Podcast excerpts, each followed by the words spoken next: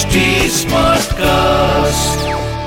आप सुन रहे हैं एच डी स्मार्ट कास्ट और ये है फीवर एफ़ प्रोडक्शन बोलो साईं साईं राम बोलो जय जय शिरडीधाम इसी तरह की एक अन्य घटना भी श्रीमती तरखट से संबंधित ही है। एक बार श्रीमती तरखट शिरडी में ही थी। दोपहर का भोजन बन चुका था और थालियों में परोसा जा रहा था। उसी समय वहाँ एक भूखा कुत्ता आकर भौंकने लगा।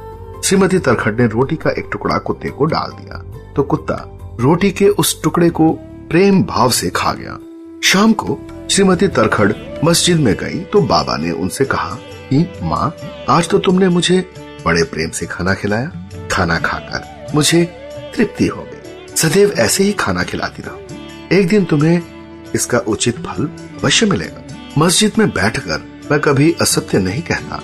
पहले तुम भूखों को भोजन कराकर ही स्वयं भोजन किया कर। इस बात का हमेशा ध्यान रखना।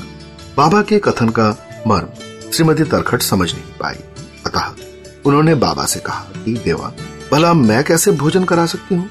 मैं तो खुद ही पराश्रित हूँ और उन्हें पैसे देकर भोजन पाती हूँ।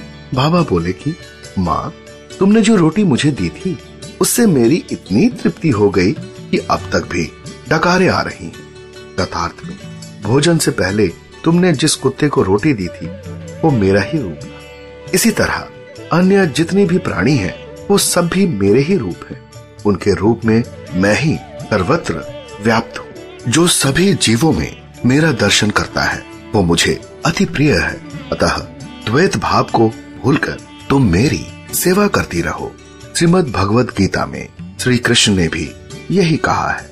श्री साईं बाबा के इस अमृतमय उपदेश को ग्रहण कर श्रीमती तरखट भाव विह्वल हो गई और उनके नेत्रों से अश्रु धारा बह चली गला अवरुद्ध हो गया और उन्हें अपार हर्ष हुआ।